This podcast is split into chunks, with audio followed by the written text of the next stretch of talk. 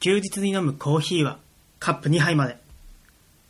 でもね、カップ2杯も飲んでるとめちゃくちゃトイレに行きたくなるんで全然作業がはかどりません。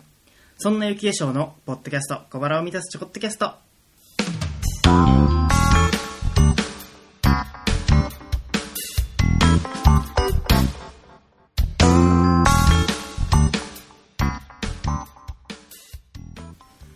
改めまして、こんにちは、雪化粧です。本日も頑張っていきましょう。ということで、本日はね、思い出を話そうかなと思いまして。本日のトークテーマは、思い出に残ってるものというわけで、始めさせていただきたいと思います。思い出に残ってるものって言ってもね、その、ぶっちゃけものじゃないです。最近一番印象深かった出来事と、そこに登場した、とある飲み物についてお話ししたいと思います。僕はですね、あの公務員試験を専門とする予備校に通っていたことがあるんですね。そこの予備校では、あの、公務員試験に受かるためのテスト勉強をしたり、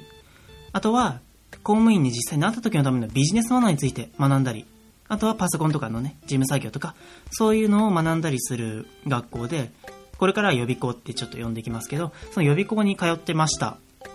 で、そこでですね、僕はみんなと一緒にテストとか受けてたわけですけども、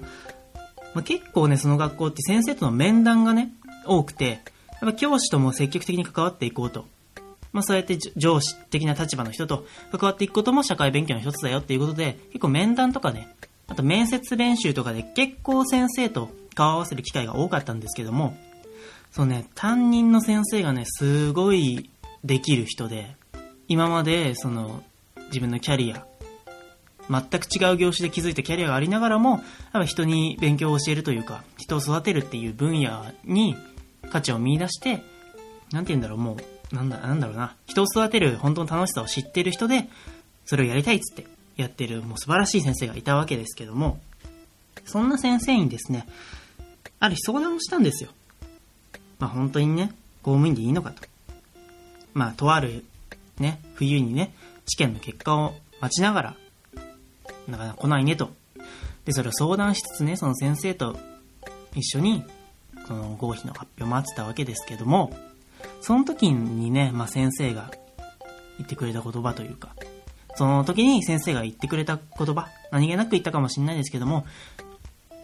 まあお前ならどこの会社行っても何やっても大丈夫だよ。って言ってくださったのが、もう本当に嬉しくて、その先生に認められたんだなっていうのを強く感じてですね、まあ、本当に嬉しかったわけですよ。で、その時に先生がおごってくれたのが、缶コーヒーのファイヤー、金色のやつの微糖をおごってくれたわけですね。言うなればたかが缶コーヒーなんですけども、尊敬してる先生に認められたっていう嬉しさと、缶コーヒーの甘さと、いろいろ相まってね、すごい今でもその缶コーヒー見つけると飲んじゃうわけなんですよ。皆さんもそういうのありません？なんか前話しましあの、前々前回ぐらい、前々回かな？ぐらいに話しましたけど、映画館でポップコーンの匂いが好きって話したじゃないですか。その時に映画の素晴らしい記憶と、その映画館に蔓延するポップコーンの甘い匂いがリンクしてて、まあ、素晴らしい場所だなっていうのを強烈に印象づけるっていうのがポップコーンの匂いっていう僕の中の存在なんですけども、いわゆるね、その缶コーヒーが僕と先生の思い出を強く印象づけるもので、未だに缶コーヒー見るとそれを思い出しちゃうんで、まあ、いい思い出ですよね。いい思い出だったな、いい、まあ辛い、勉強も辛かったし、その学校で何時間も何時間も勉強して、何回も何回もテスト受けてってやったんですけども、まあ辛かった中でもそういうね、嬉しい救いがあったということで、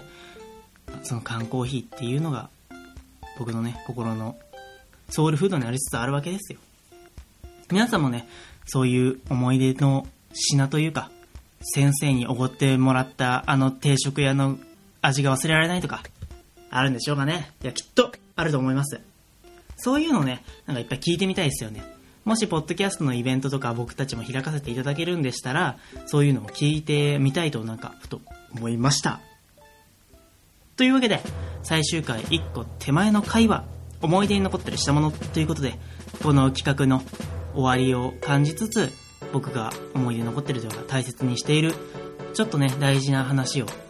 サブちゃんですんなやって話ですけど、まあさせていただきました。ぜひね、明日が最終回となりますが、本編の方もね、復活するということで、ぜひぜひ、お楽しみにしてください。というわけで、本日は思い出に残っているものの話でした。本日もご清聴ありがとうございました。